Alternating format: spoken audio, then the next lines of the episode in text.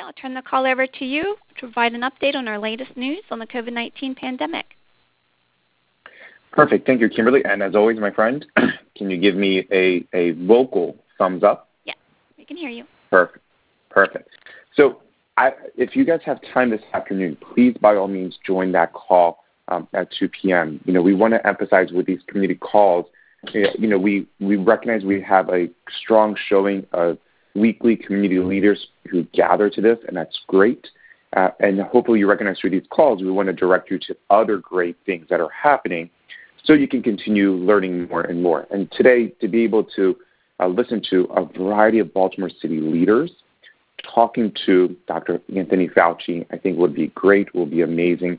So by all means, if your afternoon looks clear, go for it.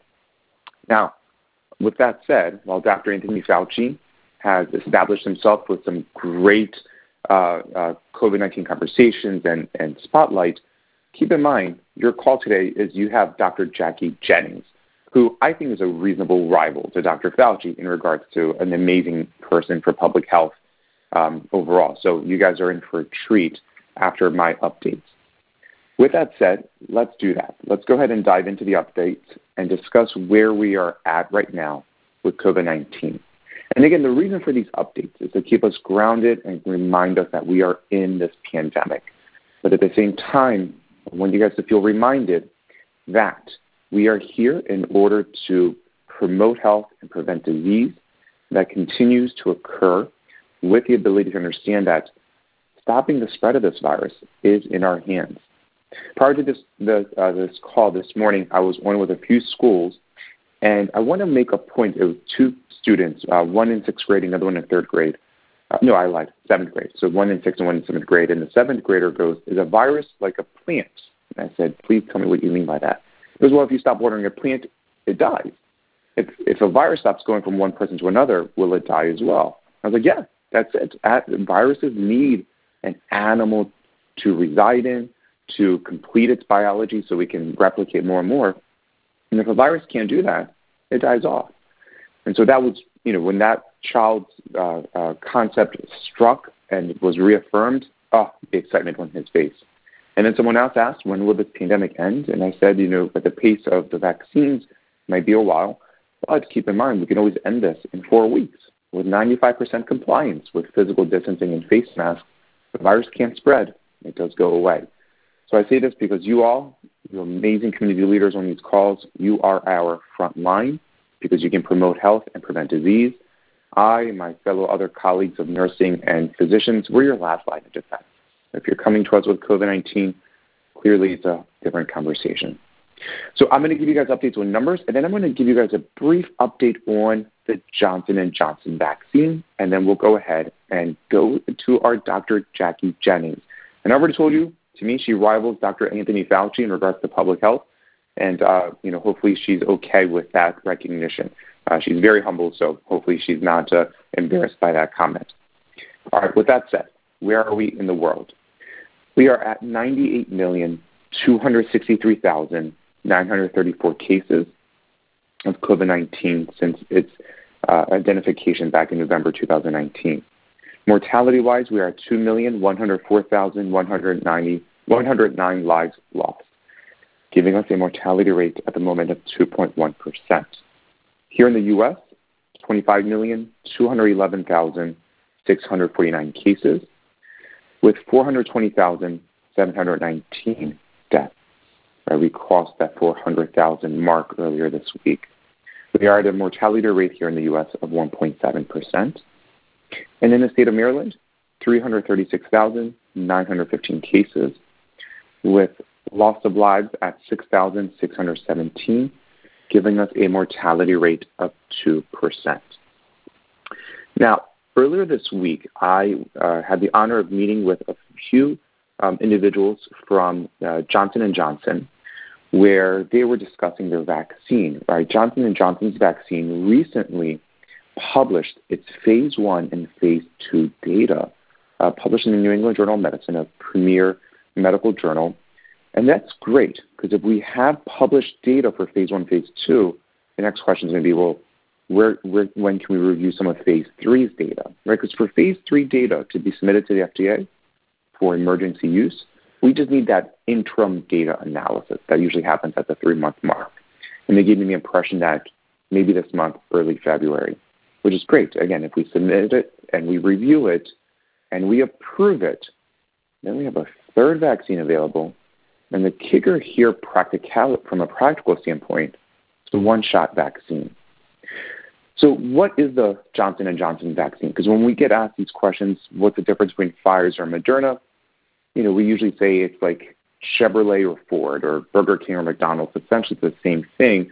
A little bit of variability, right? Uh, the Moderna vaccine uses different combinations of oils and sugars for that ability to kind of hold the genetic material in a little bit differently than uh, Pfizer's, which allows Moderna to be more stable at freezing temperatures that are more in accordance with the typical freezers you have in your own or a physician may have in their clinic and so forth. Pfizer is a little bit more unstable, so you need much more aggressive uh, temperatures and so forth.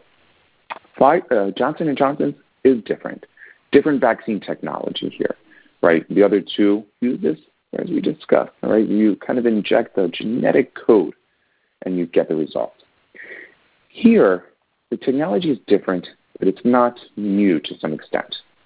So what they do with the uh, Johnson Johnson vaccine is they take another virus, a different virus, a virus that usually in human beings causes nothing more than the common cold. But in this case, it's not even one for humans. It's one that um, really infects or really causes more dire issues with different mammals. Nothing to do with humans. So if we ever get it, nothing will happen.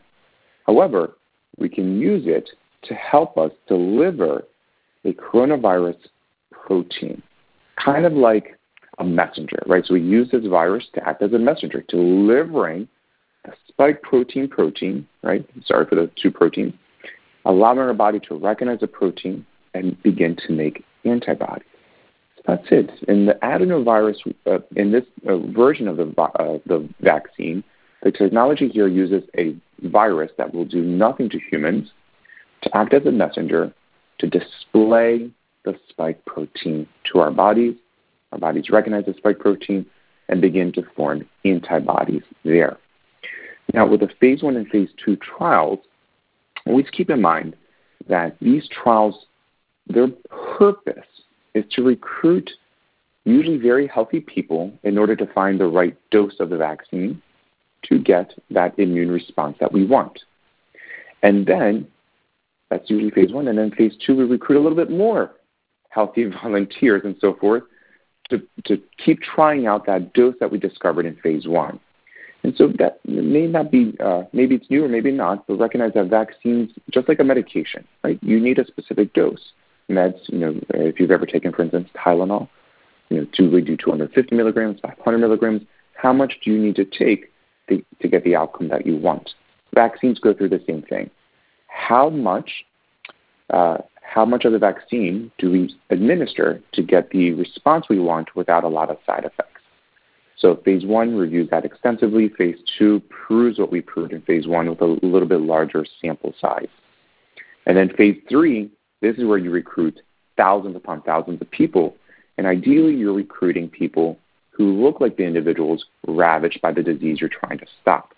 So that's what Pfizer and Moderna did, as we heard Dr. Bumpus a few weeks ago discuss how 10% recruit 10% of uh, patients in phase three trials were African American, and 25% were Hispanic Latino in both trials, both Moderna and Pfizer. So Johnson and Johnson, different vaccine technology, but again, it's still we're hoping we'll wait for the phase three trial data and hoping it still gets us the same outcome that Moderna and Pfizer do with regards to 94 95% efficacy to prevent COVID 19.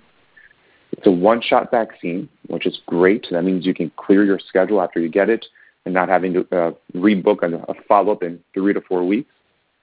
And at the same time, the phase one and phase two trial data is incredibly promising. This is great. And so when phase three data becomes available, I promise you I will sit down and review it like we did with Moderna and Pfizer and let you all know what we've learned from it.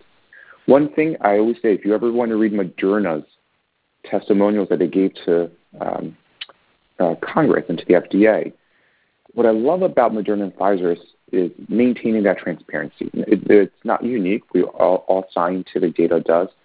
But journal on page 54, if you ever turn to it, talks about serious adverse events. There was only three that we documented, and all three had nothing to do with the actual vaccine. Case in point, one of the patients suffered a bad heart rhythm after being struck by lightning. They documented that, and I say this because whenever we discuss safety, even if it's not related to the medical intervention, we need to document it and show it to the people who are going to review it so then they can ultimately approve us for the uh, medical intervention.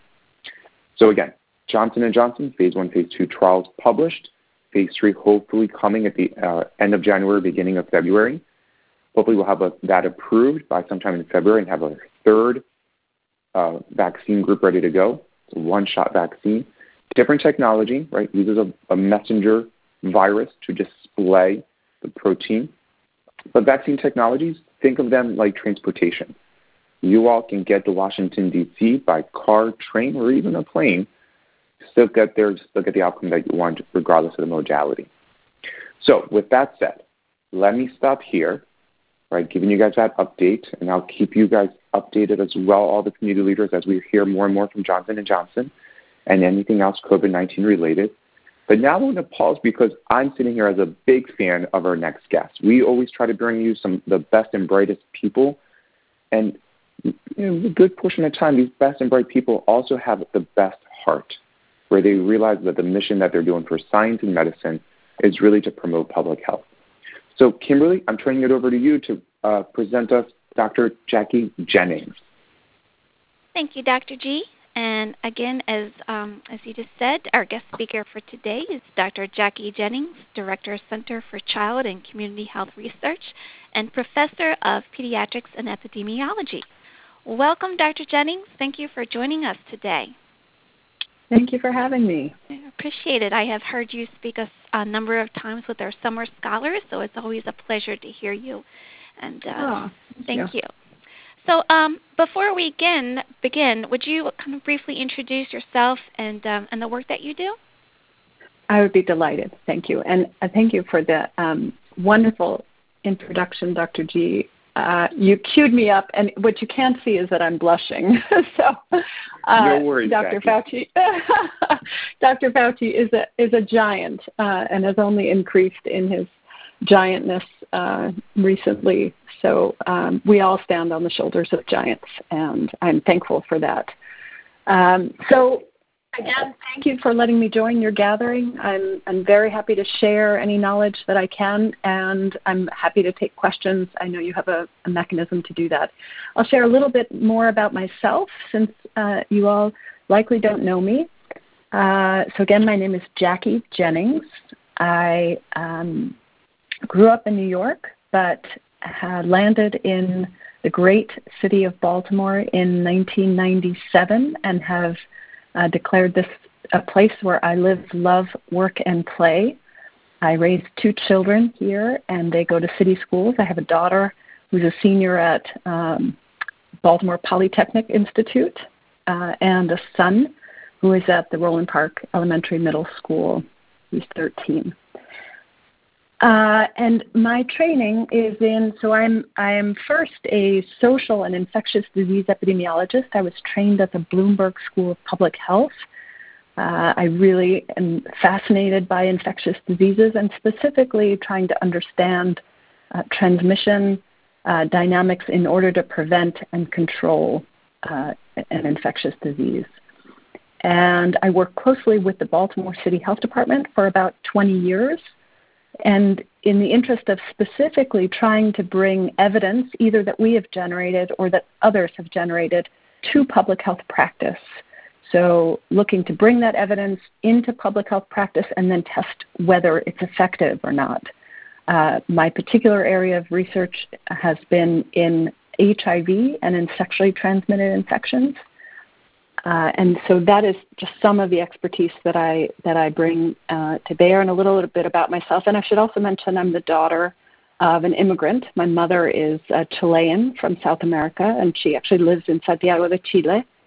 Uh, so that is part of who I am, uh, and it's really again a delight to be with you. uh, and then I'm happy to answer questions, Kimberly. Great. Thank you so much for sharing your background. I appreciate that. So, yeah, let's just dive in. Um, so, how many people in Baltimore are currently or have previously been infected with the SARS CoV 2 COVID 19 virus? Great. And actually, before I begin, I wanted to. So, Dr. G mentioned uh, some forums that are upcoming, some important upcoming events for more information. And I also wanted to add to that list there's um, a community forum with Dr. Kizzmekia Corbett. And uh, she was the lead, or she goes sometimes by Dr. Kizzy. She was the leading scientist for the development of the COVID 19 vaccines as a part of the Operation Warp Speed. She is dynamic and incredible, and she is coming uh, to a community forum here January 12, I should say virtually, uh, on January 27th from 1 to 2.30 p.m. And if you're interested in, in that forum, and, and the Reverend Deborah Hickman will also be a part of that forum, uh, you can go to the Urban Health Institute website to find out more and how to register, but it is free and online. Uh, so, in terms of Dr. G gave some some great updates about the state of the pandemic here in the U.S. and in Maryland and in Baltimore City. I'll just build on on Dr. G's report out or update uh, to say that we're certainly not out of the woods, and probably many of you have experienced that. Uh, we have experienced an increase of 6% in cases from four weeks ago. And uh, the latest seven day average of daily new cases is 232.3 new cases a day. So we are not out of the woods, um, but I am hopeful with all the new uh, vaccines that are coming out and the implementation that we are going to start to turn a corner. Um, Thank you. And, and thank you for sharing about that, um, Dr. Corbett. I do believe I saw something, so I'll be sure to um, pass that along with my all the other amazing events that are going on right now. So thank you. Um, Kimberly, yeah. oh, can I interrupt one yeah. quick second? Sorry, we're going a little off script. Uh, Dr. Jennings, um, and by the way, first of all, I want to thank you for taking the time to introduce yourself so much. Some of our speakers have done that, but the fact that you gave personal information as well just hopefully you, you recognize you've joined this family now officially, and we love that. Mm. So hmm. we can. You're not just you're not you're Dr. Jennings, but you're like also just Jacky to us now. yes, I am Jacky for sure. um, is your and I uh, is there the Baltimore City data that you just provided? Is there off the top of your head? Do you know if you compare this to New York or Chicago or Little Rock, Arkansas? do you know if those numbers sound on par with these other metropolitan cities, or is, is Baltimore per capita doing better, same, or worse, or every city's kind of doing the same? Do you have any insight to that? I apologize for the curveball question. If you don't, don't worry. No, no, not at all. I'm, I'm happy to take that question. So, in general, I mean, the good news there, the, the sort of guiding or the beacon of light, um, besides Amanda Gorman, who's just a beacon. Anyway, I won't digress. Um, Baltimore in general has done very well uh, there has been progressive leadership in terms of ensuring that there are policies in place to increase the likelihood of, of minimizing transmission. So, if you look at magnitude, for example, the total number of cases, uh, whether it's daily, whether it's a seven day average, or whether it's total cumulative cases, we have many, many fewer than, for example, New York City. And of course, New York City was all across the news early. I mean, the travesty that happened. Uh, we have not seen such uh, such a magnitude of cases in Maryland. I believe currently we're at we're the third highest county. Uh, so we still are at risk, but again, there have been progressive policies that have really helped to protect us. And really, it's all the, the citizens and the residents of Baltimore that have that have you know done their part to minimize transmission. So we're in a we're in a much better place than we could be is is the the bottom line. We certainly don't look like LA either, or like uh, several weeks ago or a couple months ago, Wisconsin. Uh, we did see a, a, great increase among rural areas a couple months ago, and then now we've seen a resurgence in other other urban areas like LA. And and I think the message there is just maintain vigilance, keep up the good fight, um, and the, the hope is around the corner, but we have to still uh, maintain vigilance because we are not out of the woods.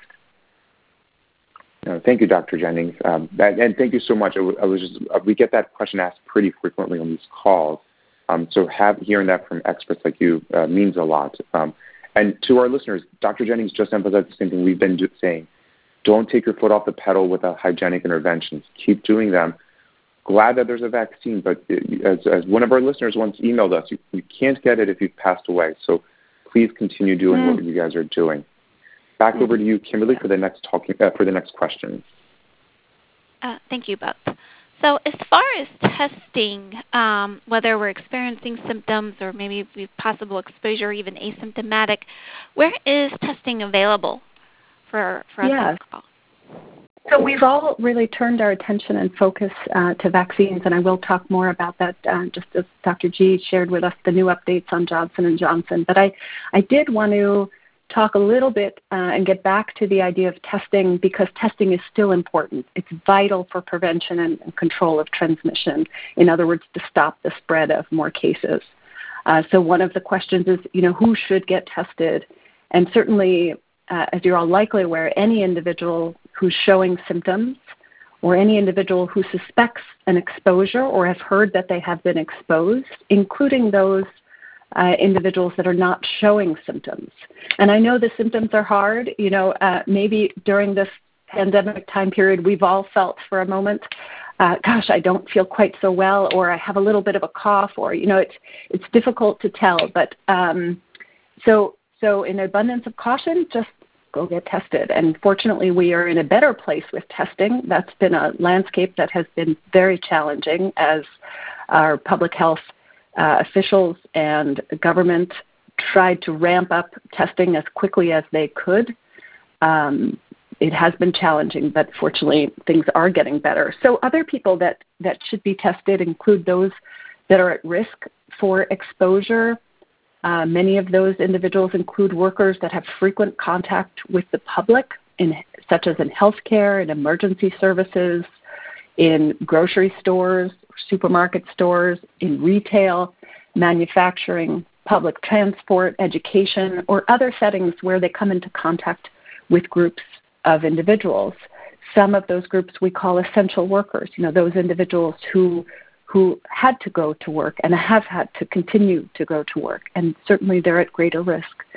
Also, individuals who have been in large gatherings, greater than 10 is one uh, is one definition of a large gathering, and there's other definition that's greater than 25. Um, or or individuals who have traveled recently, they should also be tested. There are many places to be tested uh, across Maryland. The current uh, Maryland uh, Public Health website says there are hundreds of places, and you can actually look at a map on uh, where these testing locations are. In Baltimore City, uh, my place of, of, residence and home is uh, there are 16 sites currently listed on the Baltimore City Health Department website. And these are vary from being public sites like the convention center, or they can be hospitals or other medical facilities. They can include pharmacies like CVS uh, or urgent care centers. And there are some neighborhood mobile based testing uh, uh, options as well. And they also vary by what types of tests they're offering. For example, whether they offer a rapid test, uh, and the modalities, whether the test is drive through or whether you need to schedule an appointment. And, and on the Baltimore City website, it tells you these characteristics, whether you need, for example, an appointment or whether you can just go, for example, at the Rotunda um, in, in north of, slightly north of Hampden, maybe it is the Hampden neighborhood, there is an urgent care center that you can go at any time. You don't need an appointment. There are other places you have to make an online appointment first. Uh, there are there are also differences in costs. Some sites have free tests available, and others uh, you may need health insurance or a copay. So Baltimore City keeps this information updated on its website, including locations, hours of operation, and requirements. And that is uh, the, the website is coronavirus.baltimorecity.gov. and then you'll see a tab there that specifically says testing. Thank you, Dr. Jennings. Um, and you mentioned um, different types of tests as far as whether they're drive-through or make an appointment.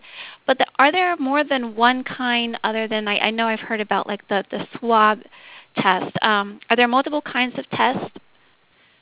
Yes.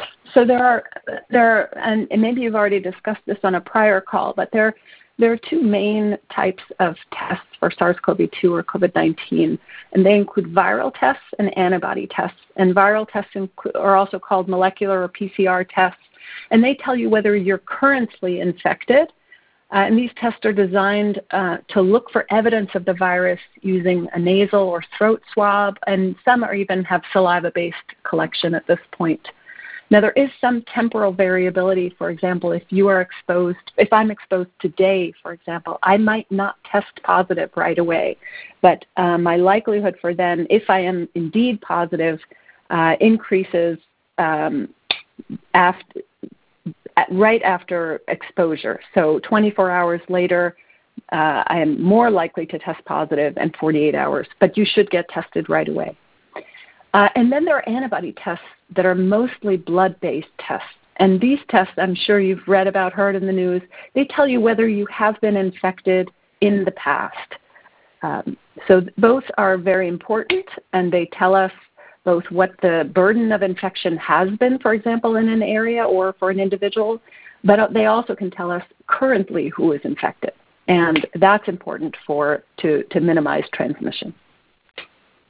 Oh, I want to add one comment to Dr. Jennings' uh, explanation to our listeners that um, if you if you encountered where you believe would raise your probability of catching the virus, and you go and get a test and it's negative, exactly what Dr. Jennings said, right? It's all about probability and when you got mm. tested. And the analogy yeah. I tend to give is think of a pregnancy test, right? If there's a high chance someone is pregnant and the test is negative, if you wait a day or two, it's likely to become positive just because of the uh, hormones that are continuing to rise, and a test can finally detect that. So if you have a high suspicion, right, you were with someone who, uh, sorry for this visual, like just coughed in your face, and mm. you and you found out they had COVID, right? If that test comes back negative, talk to your healthcare provider and say, should I go get a second one or a third one? Because if there's such a high risk, I wouldn't put that much stock in the first uh, negative test. Just just like the analogy with a pregnancy test, right? If it's negative but high probability and you test it again, there you go. It's just timing. Sometimes timing is the reason why these tests are negative to begin with. Back to you, Dr. Jennings that's, and Kimberly. No, that's a great point, Dr. G. I'm so glad you, you added that. And then I would I would also build on your comment to say that again, if you think there's a high likelihood of um, of your infection, uh, don't take the test as as the holy grail. You should work. You should behave with an abundance of caution. So still maintain all the safety uh, precautions um, to to protect those around you, to protect your loved ones. Uh, so you should work under a, an abundance of caution, and uh, and then you may get retested, but uh, ensure quarantining and uh, minimizing contact with others or having no contact with others. So I think that's a that's a super important um, that no test is absolutely perfect. Um, so we have to use our best judgment. Thank you, Dr. Jennings. Great points. Great points. Back to you, Kimberly. Thank you. So, so Dr. Jennings, you talked about you know who should get tested and where, but what might influence someone to get tested or not get tested? Um, you know, if there's any fears, anxieties, or any other reasons they may not want to get tested. Yeah, so you know we're we're all individuals and we've all had different lived experiences, uh, and certainly we also carry the lived experiences of our loved ones, of our family members and friends. So uh, some people, for example, my son has um, a fear of needles, and I think he also has a a strong vagus nerve reaction. So when he when I take him to get a flu shot, uh, he sometimes passes out uh, because of his fear and anxiety, um, and also probably a, a, biological reaction that's going on inside of him.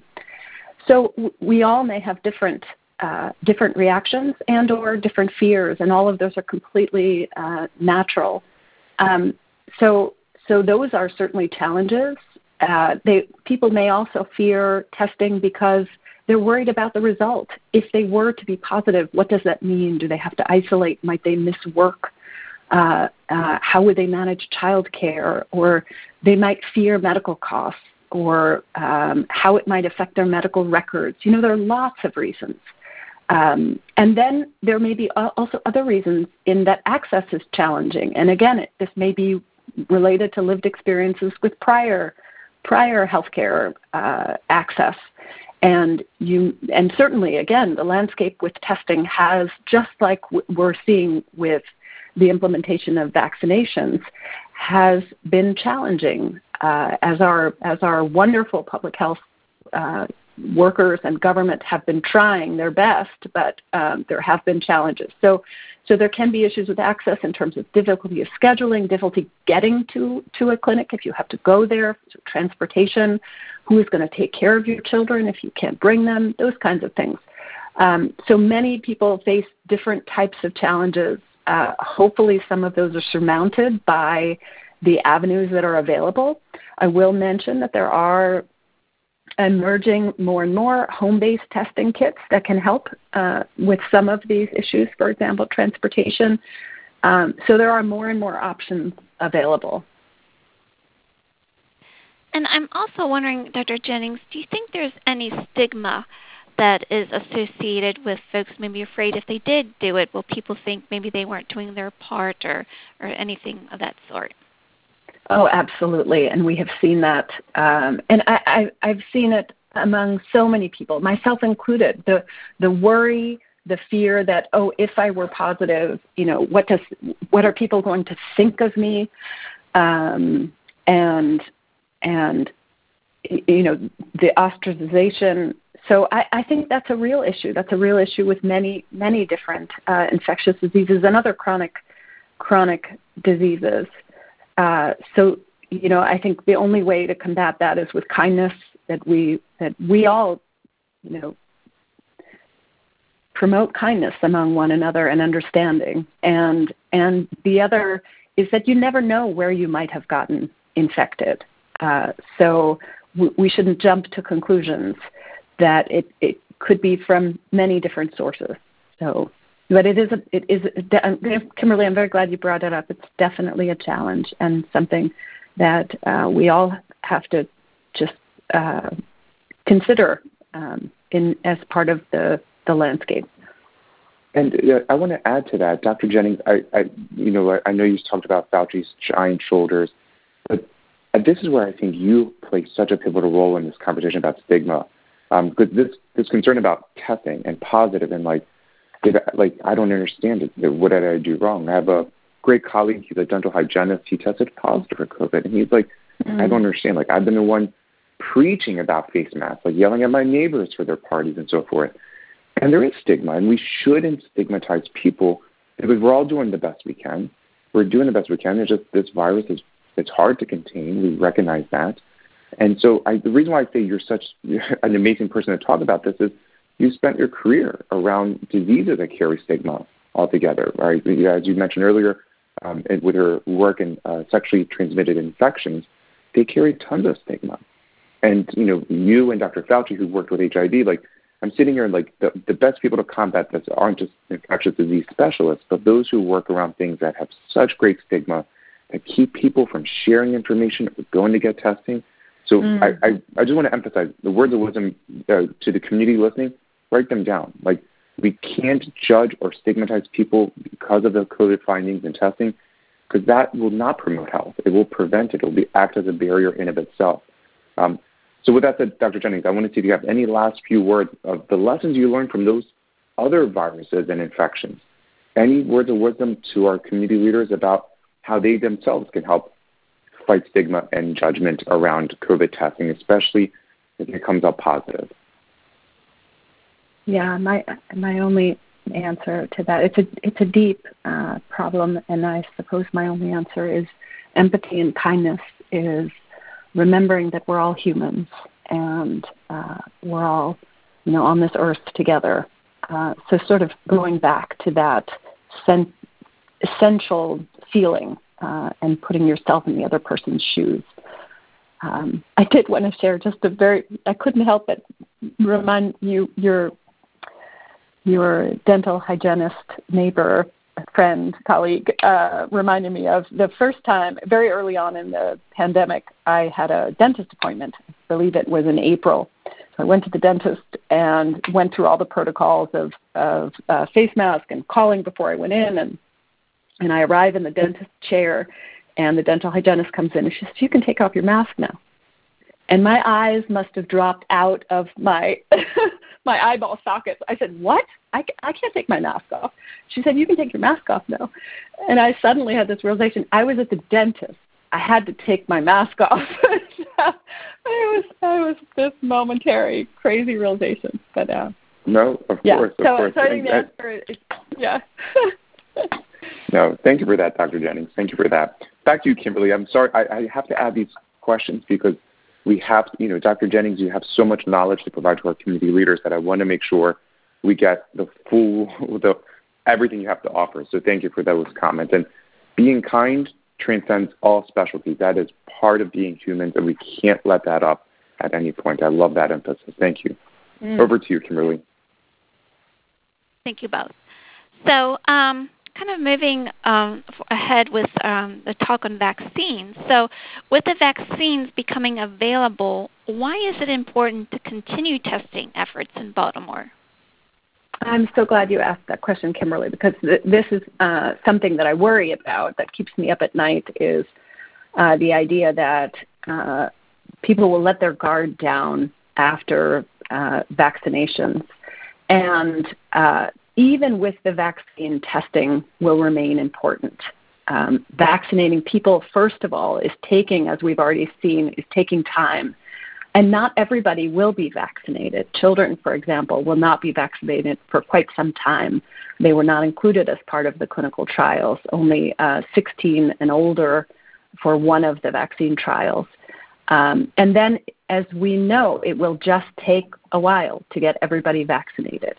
We also don't know, even for those who are vaccinated, we do not yet know the durability or how long immunity will last.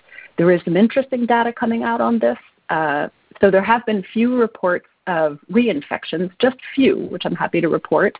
And there is some interesting data coming out to suggest there is uh, longer term immunity, but the, the jury's still out on that. And so we really don't know yet. Um, and at a city, state, and national level, testing informs policymakers about the continued transmission that is ongoing and how to manage that, how it's impacting real people and communities.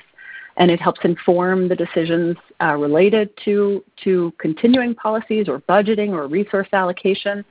And then uh, it's important to note, and likely again, you've covered this on a call, that the, the outcomes for the vaccine trials were really focused on minimizing severe and mortality from infection with SARS CoV 2 COVID 19. So, what they didn't, Moderna had some information on this as a part of their trials, but what they were not focused intently on initially, this data will come out as they uh, continue to follow people, um, was not focused on seeing whether vaccinated individuals could still transmit. So what we know is that it protects individuals from severe symptoms and or mortality, but what we don't know is can they still get infected and can they still transmit to other people. So that just uh, uh, sort of reinforces the importance of maintaining. Um, oh, and the other thing, so I just heard this the other day. The the as an important little uh, mantra, if you will. So if I get vaccinated, uh, so by wearing a face, so this you've probably heard this related to face masks. When I wear a face mask, um, I am protecting others from if I am infected. So I am I am minimizing the likelihood that I will transmit. Uh, so really, I'm protecting others when I wear a face mask. It's not as much about protecting myself. Similarly, with vaccines, I am helping the community in general and I'm protecting myself from severe disease, but I still possibly can transmit to others. So again, we just have to ensure that we maintain uh, the abundance of caution and particularly before we're able to vaccinate uh, upwards of 65 to 70 percent of the population.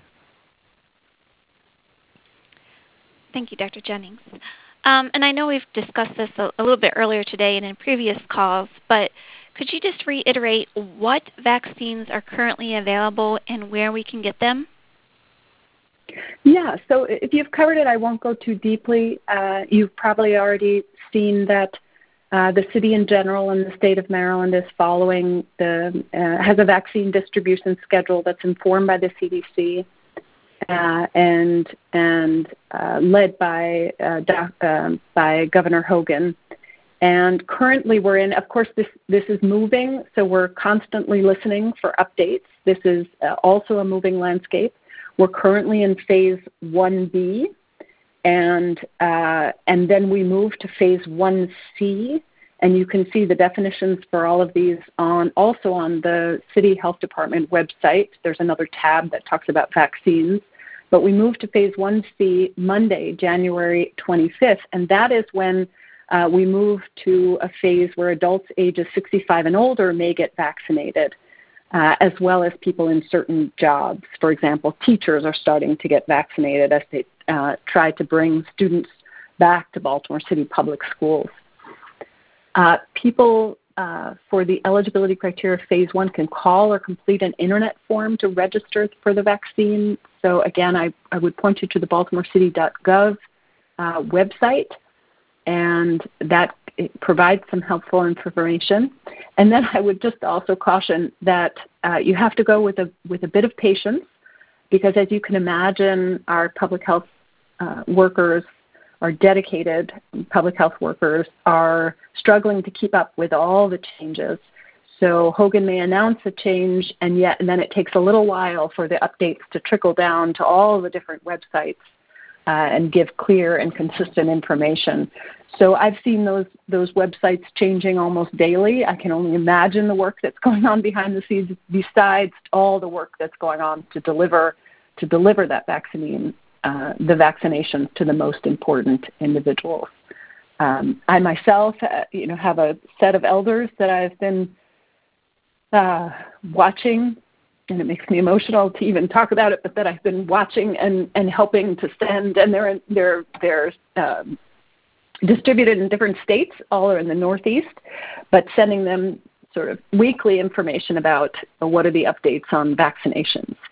Uh, many of them, my father, for example, is 89 years old. He lives in Suffolk County, New York, which had a, a very uh, high case count and you know very strong uh, epidemic at one point. Um, and so I'm hopeful that he will be able to get vaccinated soon. Uh, but the rollout has been a little bit slow in New York as well. And uh, Dr. Jennings, what you just commented on, and uh, your your tone of being a daughter is palpable. Um, and I imagine many of our community leaders feel that too. Um, I, uh, I cried uh, on Wednesday when I got my 80 year old father his dose of Moderna here at Hopkins Bayview. Oh, how um, wonderful! Because you, you, you, you know, we, you know, you started off this call with us uh, to Kimberly and I and to our listeners, uh, essentially introducing yourself as Jacky, part of our community family. And um, just you also bringing up that point um, to all the listeners, you know, uh, while we uh, come at you all as doctors and scientists and nurses, um, we're still daughters and brothers and and uh, sons. So uh, you know, uh, um, you know, we we we are all trying to do our best at a time like this. And so um, our community leaders uh, listening to this call, I imagine Dr. Jennings uh, are uh, thankful to hear your also uh, concerns about rollout uh, and hopefully in the next few weeks we, we make this system work for you know the loved ones that we want to protect. So thank you, Dr. Jennings. Yeah, for all. Right. Yeah.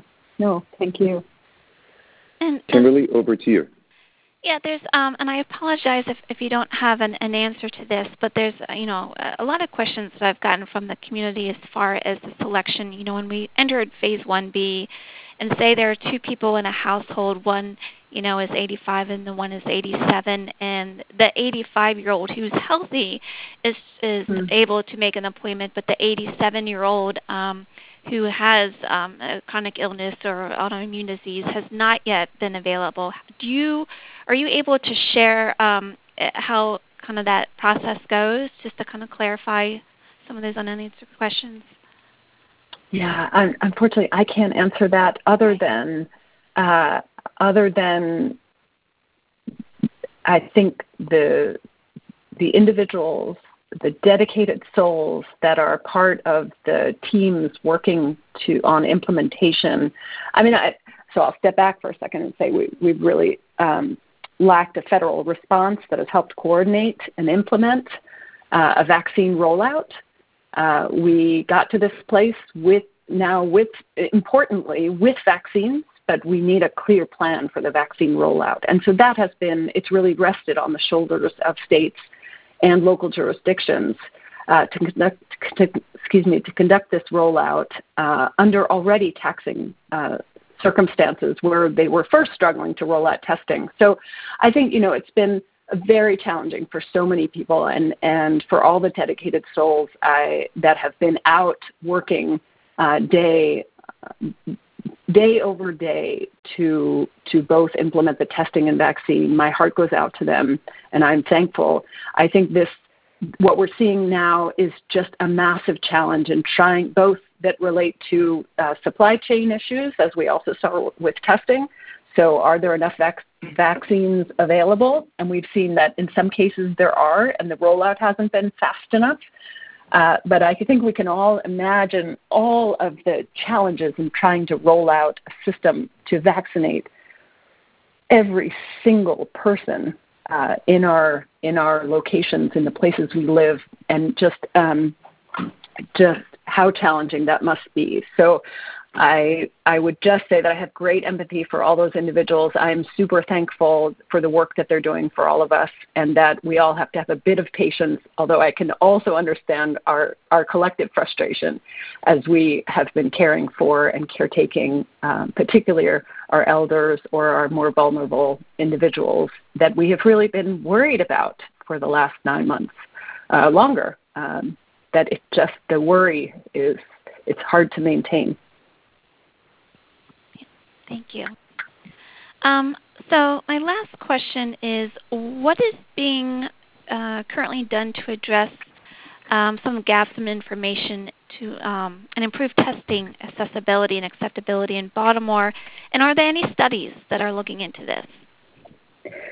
Yeah, so so thank you also for that question. Uh, I, along with two colleagues from uh, Jason Farley, who is in the School of Nursing, and Shruti Mehta, who is also an infectious disease epidemiologist and the uh, deputy director of the Department of Epidemiology in the Bloomberg School of Public Health, are leading a, a study to better understand testing barriers and facilitators among individuals in Baltimore City uh, it is designed to be a population representative study so that we can hear all voices across the city and that we're not just hearing from some people. And um, we look to learn much more about what is acceptable to different people for different reasons so that test can become, uh, as we continue to need to test, that and for now and for the future, that the modalities of testing, the barriers to testing can be surmounted, particularly for those, uh, for those groups, those populations in Baltimore City that have been severely impacted. Um, and so, what I would put a plug out there to this group uh, is if you hear about the study, so it's called the C Forward Study Community Collaboration to Combat COVID 19. We uh, will be recruiting selected individuals. So you, if you receive a postcard or a letter, or if you wouldn't mind sharing with your constituents the fact that this study is ongoing and that we are looking to learn so that we can better improve public health practice, uh, that would be wonderful.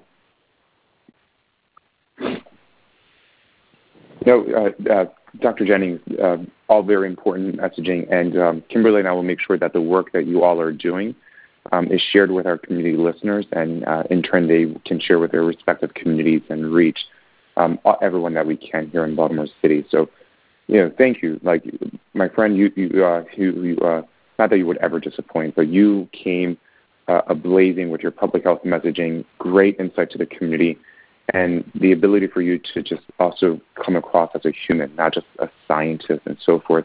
just only only Dr. Jennings can pull it off. In addition to Dr. Fauci, so um, you you you're getting your own giant shoulders.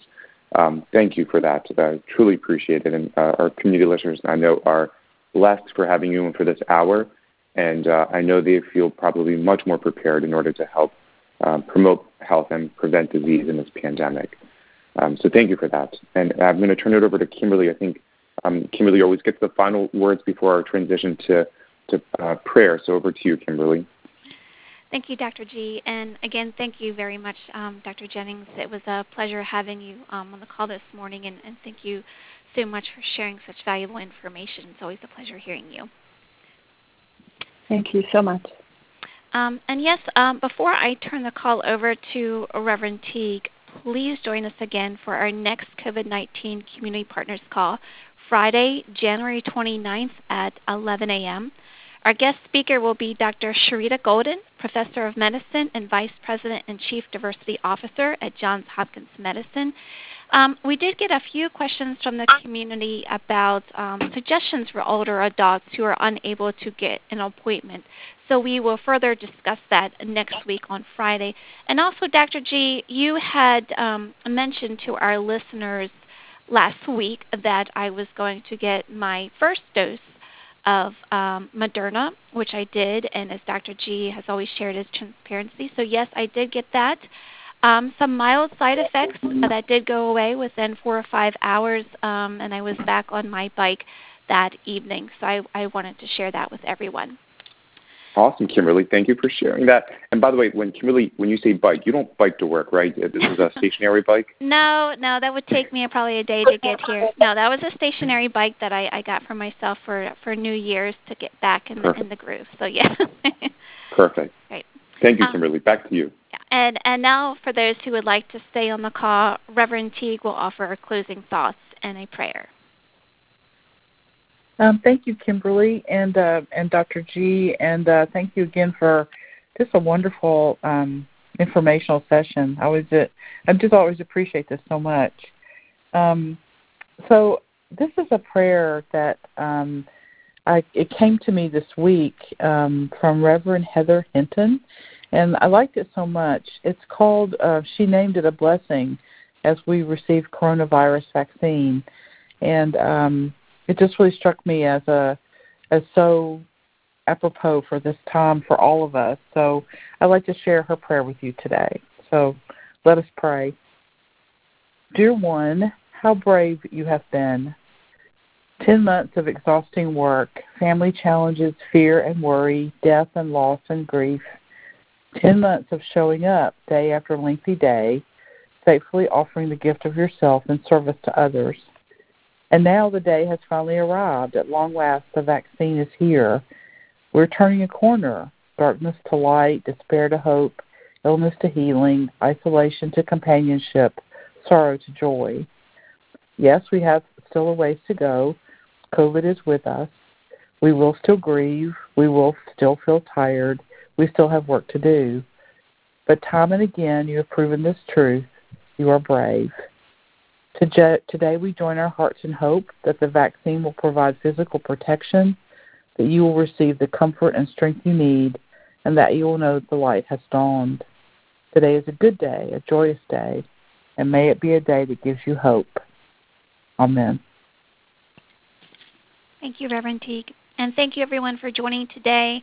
Um, have a great weekend and be safe. Thank you.